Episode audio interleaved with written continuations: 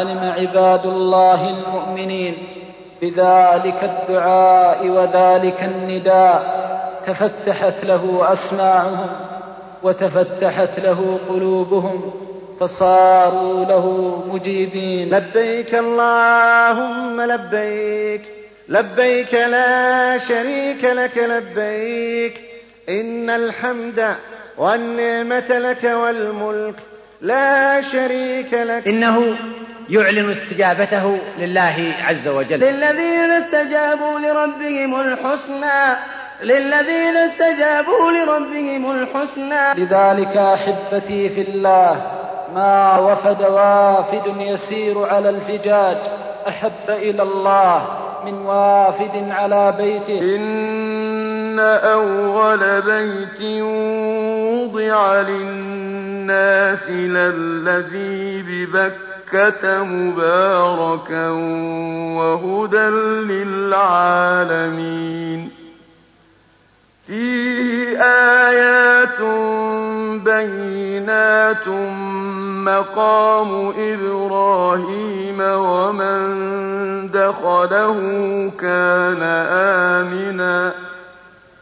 ولله على الناس حج البيت من استطاع إليه سبيلا. لبيك اللهم لبيك. ومن كفر فإن الله غني عن العالمين لبيك لا شريك لك لبيك وأتموا الحج والعمرة لله لبيك اللهم لبيك فاجتنبوا الرجس من الأوثان واجتنبوا قول الزور لبيك لا شريك لك لبيك الحج أشهر معلومات فمن فرض فيهن الحج فلا رفث ولا فسوق ولا جدال في الحج لبيك اللهم لبيك وتزودوا فإن خير الزاد التقوى لبيك اللهم لبيك فإذا أفضتم من عرفات فاذكروا الله عند المشعر الحرام لبيك اللهم لبيك ثم أفيضوا من حيث أفاض الناس واستغفروا الله. لبيك اللهم لبيك. وأذان من الله ورسوله إلى الناس يوم الحج الأكبر أن الله بريء من المشركين ورسوله. لبيك لا شريك لك لبيك. فإذا قضيتم مناسككم فاذكروا الله كذكركم آباءكم أو أشد ذكرا. لبيك الله لبيك اللهم لبيك لبيك لبيك لا شريك لك شريك لك لبيك. إن الحمد والنعمة تسجيلات التقوى تقدم. مختارات الحج. الآن الأنساك الثلاثة.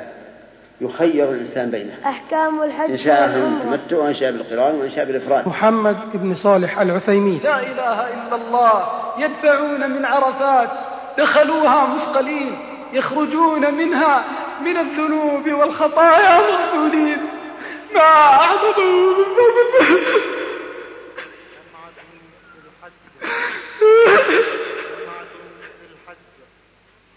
لا إله إلا الله.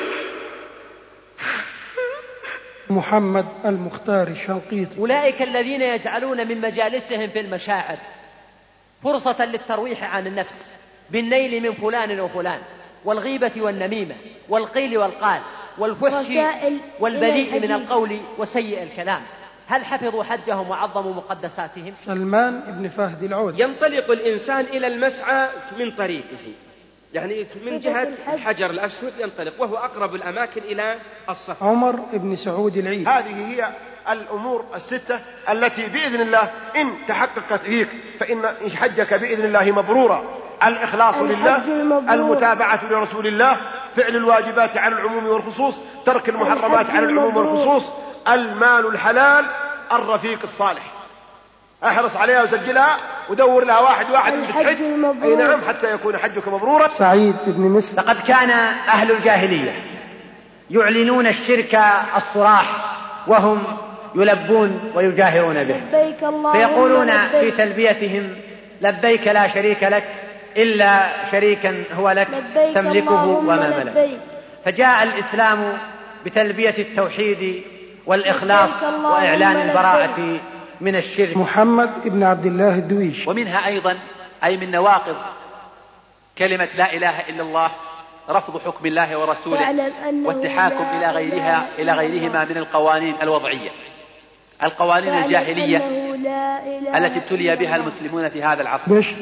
ابن فهد البشر أمرا مهما نحب أن ننبه عليه صلاة الجماعة يغفلها كثير من الحجاج فترى الإنسان منهم من يصلي وحده ومنهم من لا يصلي إلا على راحته ينام فإذا استيقظ صلى على راحته وهذا من الجهل والخطأ عمر بن سعود العيد حج में खर्च किया जाए وہ ایسے ہیں مسائل جیسے اللہ کی راہ میں جہاد کی غرض سے خرچ کیا جائے فضل الہی when you reflect on it first of all it really uh, is a fulfillment of the prophecy made in the Quran. The Quran describes that when Prophet Abraham built that house, God ordained him. Bertanyalah kepada orang yang berilmu tentang masalah-masalah agama dan ibadah haji. مصلح ابن عبد الكريم الأندونيسي مختارات الحج مجموعة محاضرات ودروس عن الحج تعين المسلم على فهم مناسك الحج على ضوء الكتاب والسنة مختارات الحج تصلح للإهداء والتوزيع الخيري مختارات الحج لفاعل الخير وأئمة المساجد والدعاء وحملات الحج والجمعيات الخيرية مختارات الحج يمكن الحصول عليها بسعر لبيك اللهم لبيك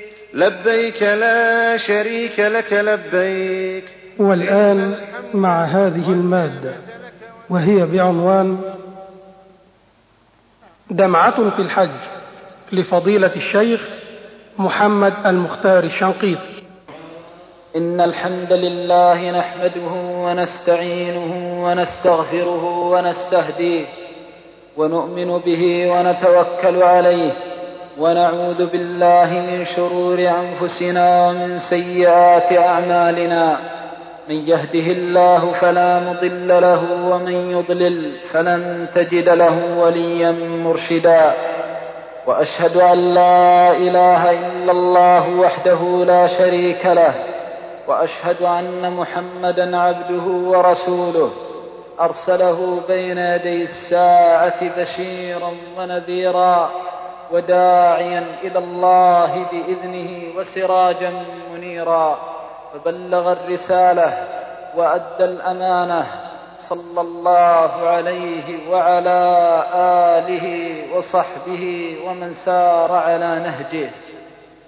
السلام عليكم ورحمة الله وبركاته. أما بعد إخواني في الله الحج ركن من أركان الإسلام وشعيرة من شعائره العظام دعا إليه رب العالمين وأوجبه على عباده المستطيعين نادى به نبيه الخليل كما قص الله عز وجل خبره في التنزيل. نادى به فأذن فبلغ الله أذانه. فلما علم عباد الله المؤمنين بذلك الدعاء وذلك النداء تفتحت له أسماعهم وتفتحت له قلوبهم فصاروا له مجيبين ولداعيه ملبين قطعوا الوهاد وصاروا الفيافي وجاوزوا النجاد محبة ومرضاة لرب العباد. صاروا إلى الله ملبين ولرحمته راجين. خرجوا وما للدنيا خرجوا خرجوا لرحمة الله طامعين. وفي جوده وإحسانه وعظيم كرمه آملين.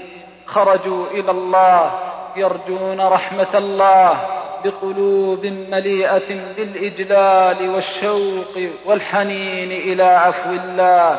خرجوا وما كانت الدنيا نصب أعينهم إذ خرجوا خرجوا وكلهم أمل في الله تبارك وتعالى أن يناديهم حج مبرور وسعي مشكور وذنب مغفور.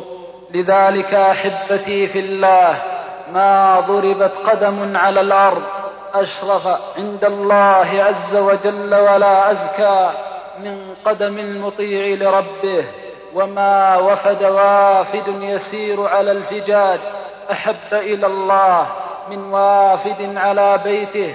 أحب إلى الله من هذا الركب العزيز الذي فارق كل عزيز. إنه ركب الله ووفد الله القادم على الله. لذلك أحبتي في الله. قصة هذا, هذا الركب. قصة مليئة بالعبر والعظات مليئة بالعبر والعظات. فهو الوفد الذي لله خشع وفي رحمة الله طمع. إنه وفد الله الذي تذكرك أقواله وأفعاله برحمة الله. أقوام باعوا اللحظات وباعوا الساعات لكي يتقربوا إلى رب البريات. خرجوا إلى الله تبارك وتعالى بهذه الرحلة التي سطرت في دواوين الحسنات فأقيلت بها العثرات ورفعت بها الدرجات. فيا لله كم فائز منهم برحمة الله. ويا لله كم سعيد منهم برضوان الله. لذلك أحبتي في الله نسير مع هذه الركاب. وننتقل مع هذه الرحلة مرحلة مرحلة. لماذا عز عند الله شأنهم وارتفع عند الله قدرهم؟ لأن الحاج إلى بيت الله في جهاد وجلاد من أول لحظة تدخل فيها تلك الكلمة تدعوه إلى إلى الإقبال إلى بيت الله يعيش الصراع. هل هل أحج هذا العام؟ أم أرجئ إلى الأعوام؟ يعيش أول ما يعيش في صراع مع نفس متخاذلة عن طاعة الله متثابطة. يصارعها يجالدها يجاهدها ثم مع الزوجات ثم مع الأبناء والبنات ثم مع الأموال والتجارات. أأحج أم لا أحج؟ أأنتظر أم أبادر؟ حتى يشاء الله عز وجل أن يختاره في الركاب فإذا عقدت النفس النية وعقد القلب العزم على المسير إلى الله والانتقال إلى رياض رحمة الله إلى البيت العتيق حتى إذا صدق عزمه وقوي يقينه عندها تكون أول وقفة لنا مع الحاج إلى بيت الله الحرام. إذا عقد الحاج النية أو عقدت الحج إلى بيت الله الحرام كانت أول وقفة حينما تشد الرحال وتعزم على المسير إلى الكبير المتعال فتقف على الباب لكي تنظر إلى الابن والبنت لكي تنظر إلى الأخ والأخت لكي تنظر بدمعة تسح على الخد لفراقهم حتى إذا أصابت سويداء قلبك تلك الحسرة على فراقهم. إذا بنداء من الأعماق يذكرك بيوم عظيم يذكرك بساعة للفراق وأي ساعة فراق. تناديك نفسك يا عبد الله اليوم تودعهم وأنت قادر على الوداع بكلمات رقيقات فكيف إذا انقطع الجنان؟ وخسف إذا انقطع الأثر وخسف البصر وحا ونفذ القدر. كيف بك؟ إذا أصبحت أسيرا للمسير إلى الله فلذلك تتحرك في النفس. داعي ذكر الآخرة تتحرك في سويداء القلب. تلك العظة البالغة اليوم تودعهم اليوم تودعهم وغدا يودعوك واليوم تنظر إليهم وغدا يناظروك اليوم تبادلهم الكلمات فمن لك إذا انقطع, انقطع, إذا انقطع لسانك ووجل جنانك ولم تستطع أن تبيح بما من النفس من حسراتها فهذه أول وقفة. ومن هذه الوقفة إلى ختام الحج تنتقل من مرحلة إلى مرحلة تذكرك بالآخرة وتجيش في النفس فتجيش في النفس عبرتها وتحرك في القلوب خشوعها. أما الوقفة الثانية فبعد لحظات يسيرة فارقت الأهل والإخوان وودعت الأحباب والخلان فإذا بأوامر الشرع تأتيك عند الميقات انزع ثيابك وتجرد عن مخيطك واغتسل لحجك وعمرتك فاستجبت ولبيت وقلت سمعا وطاعة فغسلت واغتسلت وأزلت عنك الثياب وما إن رفعت الثوب عن الجسد حتى تحركت في النفس أشجانها. وانبعثت في القلوب أحزانها اليوم أزيل لباسي فكيف بغد إذا أزيل عني لباسي؟ اليوم أرفع ثوبي وأجرد عن مخيطي فكيف بي غدا إذا جردت من الثياب؟ ووجلت من ذلك الباب مصيرا إلى رب الأرباب. اليوم أغسل نفسي فكيف بي غدا إذا أغسل؟ وكيف بي إذا أكفن وما هي إلا لحظات حتى تلبس الإزار والمخيط وتنخرط مع تلك الجماعات تلبية توحيد تكبير تمجيد لا إله إلا الله ما أعزها من خطى عند الله وما أكرمها من وفود على الله منذ أن تجردت من لباسك. وأصبحت في عداد المحرمين. كأن هيئتك كأن هيئتك تقول لك الآن أصبحت مع المحرمين. وغدا ستصير في عداد المغتربين. كما أن صاحب الإحرام تحضر عليه محظورات الإحرام. فلا طيب ولا متعة من الأمور المرفهة. كذلك إذا أوسد في لحده. وأضجع في قبره فكأنه في المرحلة الثانية بعد لبس, بعد لبس إزاره وردائه. فالله أكبر ما أجلها من عظات. والله أكبر ما أعظمها من آيات. دلت وشهدت بوحدانية رب البريات. وسارت الخطى على تلك الأرض التي والله ما رفعت قدما. ولا حطت أخرى إلا سطرت في ديوانك ولقيت بها ربا يبيض بها الوجوه إذا لقيه أصحابها. وسرت مع الوافدين في عداد المسافرين وكأن سفر الحج يذكرك بالسفر الطويل يذكرك بالمسير إلى العظيم الجليل. سرت معهم فرأيت عبرا لا تنسى وآيات عظيمة جل من وضعها وعلا. تسير في الركاب فترى في السفر عجبا وأي عجاب.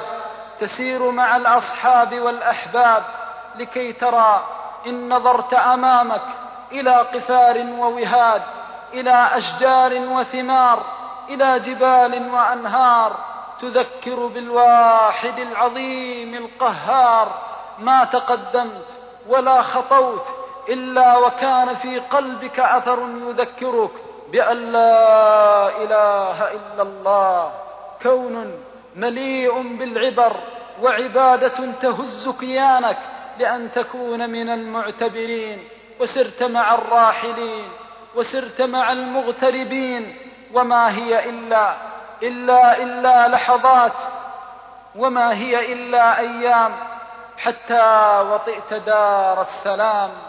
وعندها عندها أخي في الله لتصدع بشكر الله والثناء على الله. فكم من وفود تمنت وكم من قلوب حنت وأنت لكي تدخل البيت الحرام. كم من عيون تمنى أصحابها رؤية البيت الحرام. وكم من أجساد وأرواح طمعت أن تطوف ببيت الله اخترمتها البحار والتقمتها القفار وصارت إلى العزيز القهار.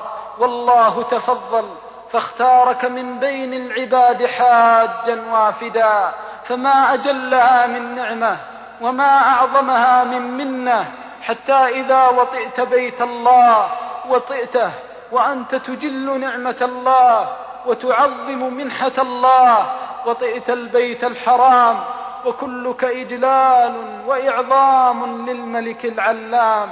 أي بيت أي مكان أي بلد أي منزل. إنه البلد الذي اختاره الله من بين البلاد. صحيح أنه لا أنهار ولا أشجار ولا فتن من الدنيا بادية. وليس فيه من فتن الدنيا وأنهارها ونعيمها ولكن فيه الروح والريحان فيه الرضا والغفران فيه الصفح والإحسان. فيا لله ما أعظمها من منازل عظمها الله ورفع شأنها الله ما أعظمها من منازل. لو أذن لتلك البقاع أن تتحدث لو أذن لتلك المواضع أن تنطق فكم عليها من دعوات أجيبت وكم عليها من هموم فرجت وكم عليها من غموم نفست. إنها منازل الله ومحط رحمة الله حتى إذا وطئتها وطئتها بقلب يعظمها. ذلك ومن يعظم شعائر الله. فإنها من تقوى القلوب. يا عابد الله إذا نزلت إلى بيت الله فادخله لله منكسرا ومن هيبته خاشعا. ادخله بذلة لله ادخله بالسكينة والوقار. فإن النبي صلى الله عليه وسلم دخل يوم الفتح في يوم أعز الله فيه أهل دينه. دخل صلوات الله وسلامه عليه مطأطئا رأسه مطأطئا رأسه ذلة لله حتى إن لحيته يكاد يمس يمس قربوس سرجه سرجه صلوات الله وسلامه عليه. ذلة وضعة منازل لا ترفع فيها الرؤوس خشية لله ولا يظهر الإنسان فيها إلا الفاقة والحاجة إلى الله. فيها بيت توجهت إليه القلوب والقوالب وصفا ومروة ومنا ومزدلفة وعرفات وأي عرفات منازل مباركات منازل عند الله جليلة وأماكن عند الله عظيمة. لذلك أحبتي في الله إذا دخل الحاج إلى تلك المواطن دخلها بقلب يعظم الله دخلها وكله ثناء على الله إذ بلغها. وأما وأما إجلالها فكله شوق وطمع في الله أن يرزقه الأدب في جوار بيته المحرم. فما أسعده من عبد رزقه الله عز وجل عفة السمع والبصر. وما أسعده من عبد رزقه الله عز وجل الأدب معه والأدب مع خلقه في جوار كعبته وبيته. وما هي إلا لحظات حتى يرى العبد بيت رب البريات وعندها يخشع القلب لله ويذل, ذل ويذل لله تبارك وتعالى ويبتدئ في طوافه وينتهي من مطافه حتى يرقى الصفا فقد رقاها صلوات الله وسلامه عليه من نبي مجتبى فلما رقاها قال لا إله إلا الله وحده لا شريك له له الملك وله الحمد وهو على كل شيء قدير. لماذا هلل؟ لماذا هلل؟ هلل لأنه بالأمس القريب كان يقف على الصفا. يقول لهم منذرا ومحذرا ومبينا سلوني من مالي ما شئتم لا أغني لكم من الله شيئا. فقال له أبو لهب تبا لك ألهذا جمعتنا؟ فبالأمس يكذب وبالأمس يهان وهو على هذا المكان ويشاء الله عز وجل يوم حجة الوداع. مئة ألف نفس تضع رأسها لرسول الله صلى الله عليه وسلم. فلما رقى الصفا تذكر إذ يهان في البيت فكان أول ما لفظ به توحيد الله. فقال لا إله إلا الله وحده نصر عبده وأعز جنده وهزم الأحزاب وحده. تذكر نعمة الله عز وجل وهذا وهذا هو شأن الأخيار شأن الصفوة الأبرار إذا أصابهم الله بنعمته وتفضل عليهم بمنته أجل الله عز وجل حق إجلاله وأعظموه حق إعظامه. حتى إذا شاء الله عز وجل ما شاء فمضيت بين الصفا والمروة تنتقل من معلم توحيد إلى معلم توحيد لرب العبيد. حتى إذا شاء الله لك أن تبلغ الموطن المبارك الذي هو الحج الأكبر والذي بعده المشعر إنه عرفات. وما أدراك ما يوم عرفات؟ يوم تفطرت فيه القلوب لرب البريات. ما طلعت الشمس على يوم أفضل عند الله من يوم عرفة. أخي ما أخي إذا طلعت عليك شمس ذلك اليوم فناد النفس نداء صادقا هو يوم واحد وقد كان من لطف الله وتيسيره أن جعل الموقف بعد الزوال سويعات فاحتسب عند الله تبارك وتعالى فيها بالدعوات وادخل إلى عرفات بقلب منكسر لرب البريات وأصب من سنن النبي صلى الله عليه وسلم ما بين لك حتى إذا انتهيت من صلاتك وسمعت المواعظ التي ينبغي لكل مؤمن بالله واليوم الآخر أن يترسم نهجها وأن يسير على سبيلها حتى إذا قضيت ذلك كله سرت إلى الموقف. سرت بذلك القلب المنكسر إلى الله تبارك وتعالى. سرت وأنت تتذكر ذنوبا بينك وبين الله. والله يصير العبد إلى الموقف والخطى ثقيلة. يصير إلى الموقف بخطى ثقيلة حينما يتذكر الذنوب فيما بينه وبين الله. يصير وهو ينكسر إلى العلي الكبير.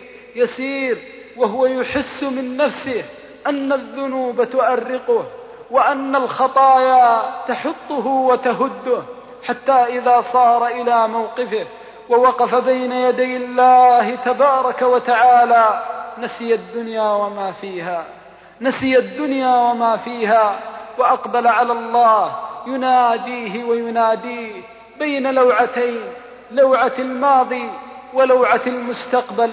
أما الماضي فبينه وبين الله حدودا طالما جاوزها ومحارم طالما أصابها وبينه وبين الله حدودا لعباده أصابها وحقوقا لخلقه ضيعها فإذا صار العبد إلى ذلك الموقف يصير بذلك القلب الخاشع الذليل.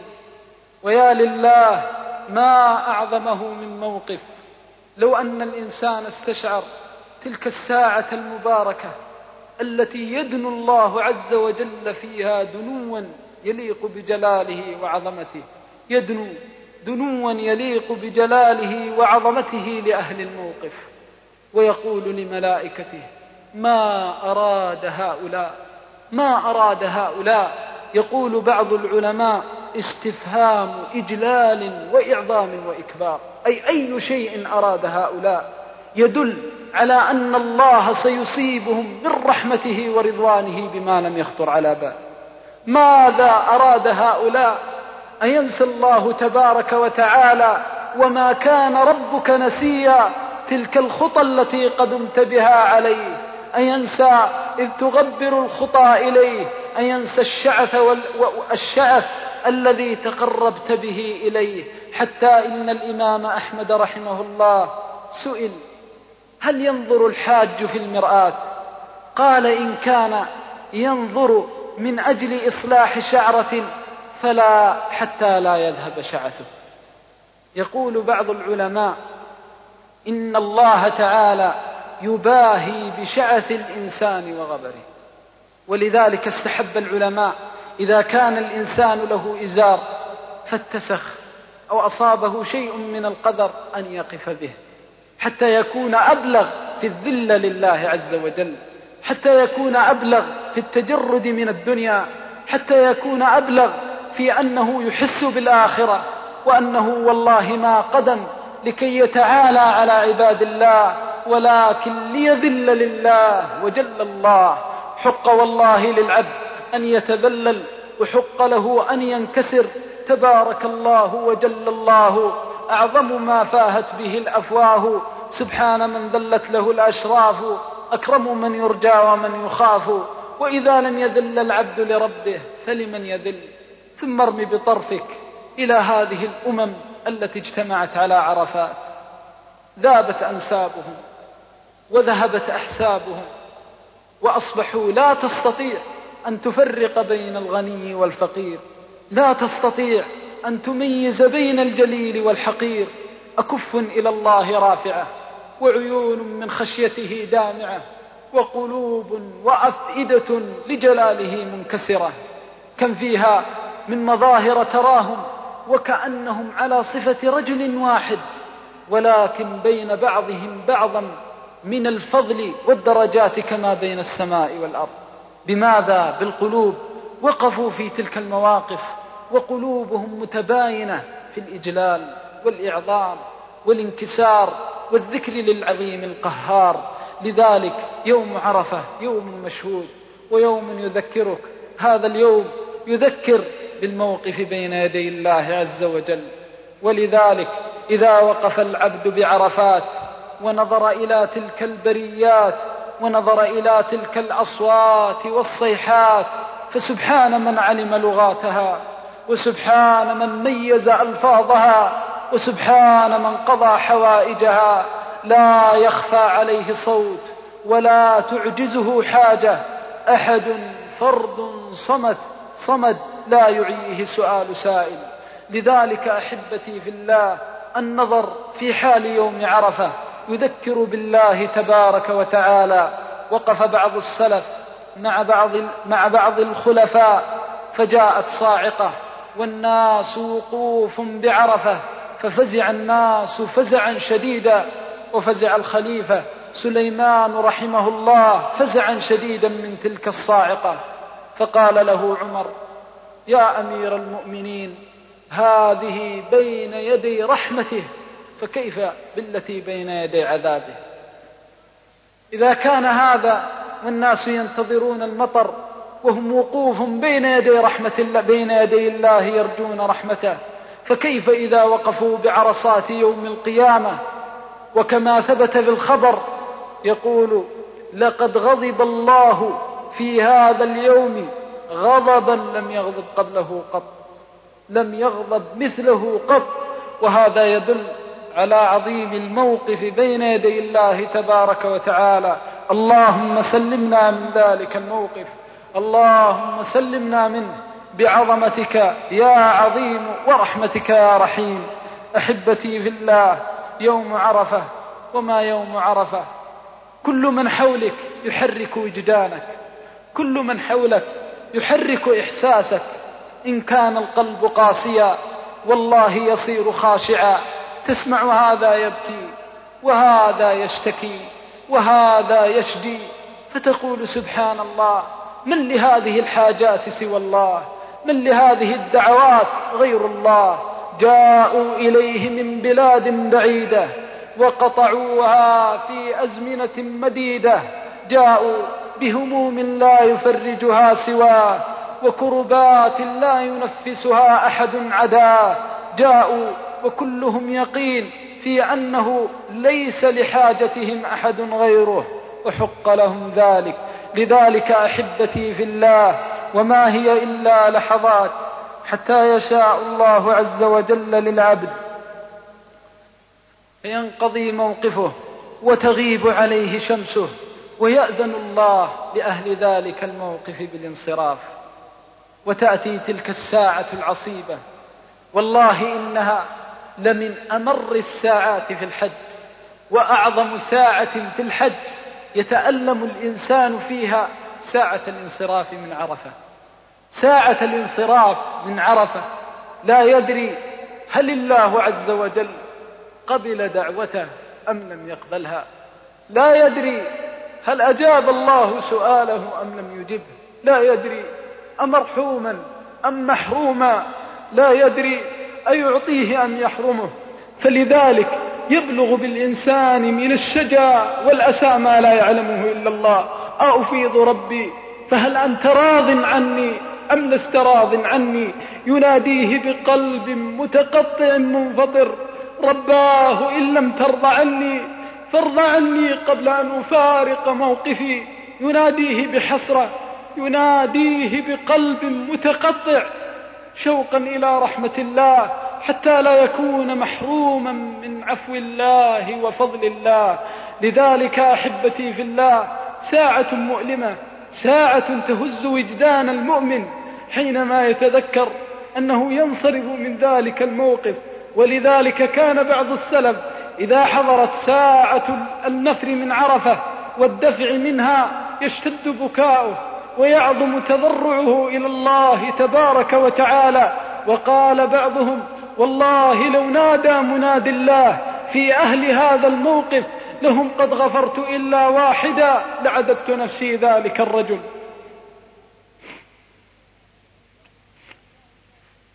حتى إذا سرت بين الشعاب وسرت بين تلك الوهاد فلا إله إلا الله كم يسير عليها؟ عبد كيوم ولدته أمه من ذنوبه.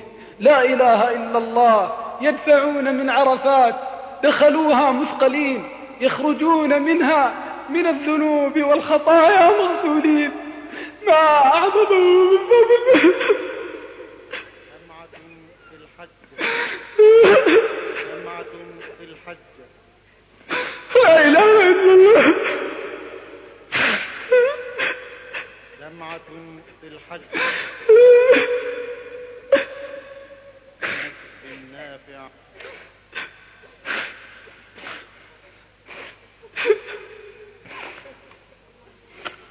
يسيرون بين تلك الشعاب يسيرون بين تلك الأودية. كيوم ولدتهم أمهاتهم ما نظر الله إلى سيئات مضت ما نظر الله إلى ماض ما نظر الله إلى ماضي ولا عامله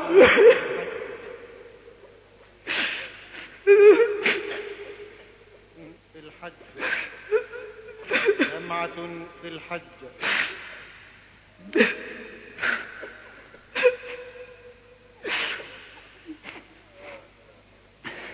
يسيرون بين تلك الشعاب. يسيرون من الذنوب كيوم ولدتهم أمهاتهم مغسولين مطهرين مرحومين. فيا لله كم دعوة كتب لصاحبها سعادة لا يشقى بعدها أبدا. ويا لله كم دعوة كتب لصاحبها رحمة لا يعذب بعدها أبدا. يسيرون بين تلك الشعاب العزيزة عند الله بقلوب مليئة بإجلال الله. لبيك اللهم لبيك لبيك لا شريك لك لبيك. إن الحمد والنعمة لك والملك لا شريك لك. يحسون معناها ويتلذذون حلاوتها ويصيبون فضلها وبغيتها. ثم إلى المشعر. وعند المشعر يفيضون إليه بقلوب مغسولة مليئة بالخشوع مليئة بالإنابة والخضوع. قلوب تعظم الله تبارك وتعالى. كيف وقد حطت الخطايا؟ كيف وقد غسلت الرزايا يقفون بالمشعر حتى إذا شاء الله عز وجل لهم منسكهم فصلوا فجرهم ووقفوا موقفهم. فأنابوا وتضرعوا ورفعوا الأكف إلى الله. ربنا آتنا في الدنيا حسنة وفي الآخرة حسنة وقنا عذاب النار. يحسون بهيبة المشعر يحسون بهيبة المشعر وجلال ذلك الموقف. يقفون وكلهم شوق إلى رحمة الله بعد أن أفاضوا. وأنابوا إلى ربهم ولرحمته أصابوا. ثم إلى منى ومن منى إلى البيت العتيق ليقضوا تفثهم وليوفوا نذورهم وليطوفوا بالبيت العتيق. ثم الأيام المباركات الأيام المعدودات ذكر وشكر واستغفار وتعظيم للعظيم القهار. أيام منى أيام الذاكرين أيام الشاكرين. أحسوا بأن الله أصابهم برحمته وأصابهم بعفوه ولطفه فأخذت الألسن. لا تفتر عن ذكره وشكره وحق لها والله. بعد أن أصابت رحمة الله أن تثني على الله. وكيف لا تثني عليه؟ وقد أعطاها عطاء هو العطاء في الدنيا. فليس هناك عطاء. أعظم من أن يغفر الله ذنبك وأن يضع عنك وزرك وهي المنة التي امتن الله بها على عباده وذكرها منة على خير خلقه صلوات الله وسلامه عليه إلى يوم الدين. ومن وفي منى وفي منى تلك الساعات الطيبات تلقى فيها الوجوه مضيئة تلقى فيها الوجوه مشرقة من آثار العبادة تلقى فيها إخوانا لك في الإسلام تلقى لك إخوانا لك في الدين. لم يجمعك بهم حسب ولا نسب ولم تجمعك بهم قربى بل لم ترهم عينك من قبل قط. ولكن ترى وجهه فتعلم أنه يشهد أن لا إله إلا الله فتحبه وتسلم عليه وتهنيه تهنيه برحمة الله عليك وعليه. يا أحبتي في الله أيام منا أيام جمع للمسلمين. لا يليق بالمسلم وهو يسير أمام إخوانه إلا ومفشيا للسلام ومحسنا لهم بالإجلال والإكرام. إذا ضاعت أخوة الإسلام أيام منا وأنت مع إخوانك الطيبين المباركين الذين أصابهم الله برحمته فأين توجد أخوة الإسلام؟ لذلك أحبتي في الله إنها الأيام الطيبات أيام تتلذذ فيها الأسماع بالتكبير والتحميد. أين المكبرون؟ أين الحامدون؟ أين المهللون؟ أين الذاكرون؟ لقد كان الحج منذ أيام منذ أعوام يسيرة. كنا إذا مضينا إلى الجمرات والله ثم والله لا يفتر سمعك عن ذكر الله. الله أكبر ترتج بها أسواق منى وترتج منها خيام منى. فأين تلك الصفوة المباركة؟ ما بالنا؟ ما بالنا قد نسينا شرعنا؟ ما بالنا نظرنا إلى هذا الحج؟ وكأنه طقوس لا معنى لها. لذلك أحبتي في الله حق لمن وقف بها وحق لمن نزل إليها أن يرفع لسانه بالتكبير. إعظاما للعلي الكبير وشكرا للعزيز الغفور. لذلك أحبتي في الله وبعد ذلك وما بعد ذلك يصير العبد إلى آخر مرحلة من حجه. وهي طواف الوداع. وهي اللحظة الأخيرة التي يودع فيها الإنسان بيت الله الحرام. يودع فيها دار السلام. يطوف بذلك البيت لكي يكون آخر عهده بالبيت طوافا ولطواف الوداع حلاوة ولطواف الوداع لذة وطلاوة. طواف الوداع يذكرك بفضل هذه المنازل. وقد ثبت عن النبي صلى الله عليه وسلم من حديث عائشة رضي الله عنها وأرضاها أنها قالت كان الناس يصدرون من من فجاج منى وعرفات. كان الناس يصدرون يعني يخرجون إلى ديارهم ويرجعون إلى أمصارهم من فجاج منى وعرفات. فأمروا أن يجعلوا آخر عهدهم بالبيت طوافا. فإذا طاف الإنسان طواف الوداع طافت به أشجان وأحزان. طافت به أشجان وأحزان لأن العبد الصالح من أقسى ما يؤلمه وأشد ما يجده في دينه إذا فارق الطاعة والعبادة. ولذلك كان بعض السلف إذا كانت آخر ليلة من رمضان جلس يبكي ويقول ألا ليت شعري من هو المحروم؟ فنعزيه. ألا ليت شعري من هو من هو المقبول؟ فنهنيه. فالإنسان إذا قضى عبادته وانتهى من حجه فإنه لا يدري أقبل الله حجته أم لم يقبلها. وإن كان الظن بالله حسن وإن كان الظن بالله حسن فوالله لو عاملنا الله بما نحن أهل ما طمعنا في شيء. ولكن هو رحمته وهو حلمه. ولذلك قال صلى الله عليه وسلم لن يدخل أحدكم أحد منكم الجنة بعمله. قالوا ولا أنت يا رسول الله. قال ولا أنا إلا أن يتغمدني الله برحمته. فما هذه العبادة التي قمت بها؟ وما هذا الموقف الذي وقفته؟ وما هذه الجمرات التي رميت؟ وما هذه الليالي التي بت في جنب نعم الله؟ وفي جنب منن الله؟ وفي جنب فضائل الله وإحسان الله بي. فيأتي فتأتي تلك الساعة وهو يحتقر العبادة. إياك ثم إياك أن يأتي عليك ذلك الطواف وأنت تدلي على الله بالعمل. إياك ثم إياك أن تحس من النفس غرورها أو يلتهب في النفس شرورها فتقول أنت العبد الصالح ها قد أديت فريضة الله ها قد فعلت وها قد فعلت لا. إنها ساعة الفراق التي يمتلئ فيها القلب ذلة لله عز وجل وطمعا. أن يتقبل عمله. ولذلك حضرت الوفاة عبد الله بن عمر. كان عبد الله بن عمر صحابيا جليلا حتى ورد في بعض كتب, كتب السير كما في الحلية وغيرها أن النبي صلى الله عليه وسلم بشره بالجنة من صلاحه رضي الله عنه وأرضاه. وكان إذا رأى عبدا يصلي ويكثر الصلاة أعتقه لوجه الله. قالوا له إنهم يخدعونك بكثرة الصلاة. قال من خدعنا لله إن خدعنا له.